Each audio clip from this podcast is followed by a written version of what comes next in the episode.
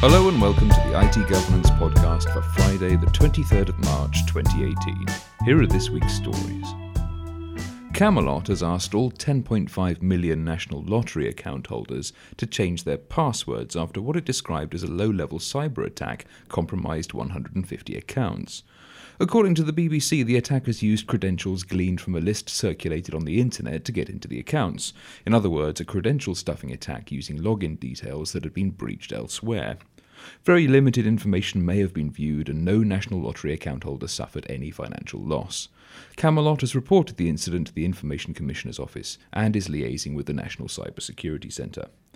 At first glance, this seems like an admirable abundance of caution, to use the phrase trotted out by every company that suffers a breach, but a moment's reflection makes me a little dubious about the response. 150 out of 10.5 million accounts is 0.0014%. To me, it seems like overkill to ask every account holder to change their password when such a small proportion was affected, especially as fewer than 10 accounts actually suffered any unauthorized activity. And why ask people to change their passwords instead of forcing them to? How effective is that going to be? I'd warn that the sort of people who exhibit poor password practices are precisely the ones who'd also ignore a request to change their login details. Also, as the security researcher Troy Hunt has observed, it's more than a little implausible that only 150 accounts were affected by a credential stuffing attack when password reuse is so rife. So perhaps there's something Camelot hasn't disclosed yet. Or perhaps I'm being needlessly cynical, having been ground down by years of news of companies mishandling security incidents incidents. We shall find out, I suppose. In the meantime, as if you need telling again, it's a terrible idea to reuse your credentials across multiple sites and accounts. Use a unique, complex password for each, ideally generated by a password manager. From small scale attacks to large ones, this week, according to The Guardian, the UK's banks, energy, and water companies are on maximum alert over the threat of a serious cyber attack from Moscow, and fears that Russia will target Britain's critical national infrastructure have prompted round the clock threat assessments by the UK's financial sector, energy firms, and GCHQ, the UK's largest intelligence agency, along with the security services MI5 and MI6. The Daily Telegraph, meanwhile, quotes Cambridge University's Julius Weitzdorf, who claims that the UK is only four meals from anarchy if there is such an attack.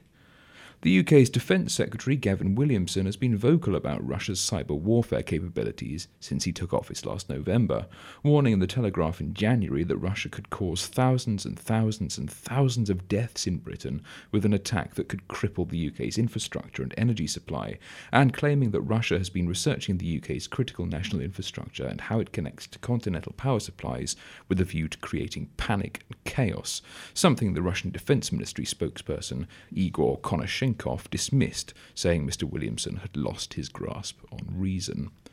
The UK isn't the only country worried about Russian cyber attacks. Last Thursday, Palo Alto Networks blogged about the Russian cyber espionage group Sofacy, also known as Fancy Bear, APT 28, Pawnstorm, Iron Twilight, Sednit, and Strontium, carrying out a phishing attack on an unnamed European government agency and using a new version of the dealer's choice Adobe Flash exploit to drop malware. And the US has accused Russia of launching cyber attacks on its government agencies and organizations in the energy, nuclear, commercial facilities, water, aviation, and critical manufacturing sectors. According to a US CERT alert, Russian government cyber actors have targeted the US since at least March 2016 via peripheral organizations such as trusted third party suppliers with less secure networks, which they use as staging targets to compromise their intended targets. Finally, I obviously can't ignore the biggest information security story of the week The Guardian and the New York Times' expose of Cambridge Analytica's misuse of some 50 million Facebook users' data. But to be perfectly honest, I'm not sure there's much I can add that hasn't been said a hundred times over by countless better informed sources, or will be repeated in the coming weeks as this story inevitably continues to develop. All I would say is that personally I'm unsurprised by the news that Facebook users' data was processed in this way. After all, it always used to be said in the context of the internet that if you weren't paying for a service, it was a sure sign that you were the product rather than the consumer. Haven't we always suspected that this sort of thing was happening? In the meantime, the company's share price is showing slow signs of recovery, even though the delete Facebook movement gathers apace. Mark Zuckerberg, having been castigated for his silence following the scandal, commented on Wednesday that Facebook would investigate all apps that had access to large amounts of information before 2014, when Facebook changed its rules on the data that third parties could collect, and would conduct a full audit of any app with suspicious activity and ban any developer that doesn't agree to a thorough audit. There's a lesson to be learned for data controllers, especially with the GDPR only nine weeks away. Always make sure you know what your data processors are up to. Well, that'll do for this week. Until next time, you can keep up with the latest information security news on our blog. Whatever your information security needs, whether regulatory compliance, stakeholder reassurance, or just greater business efficiency, IT Governance can help your organization to protect, comply, and thrive. Visit our website for more information, itgovernance.com.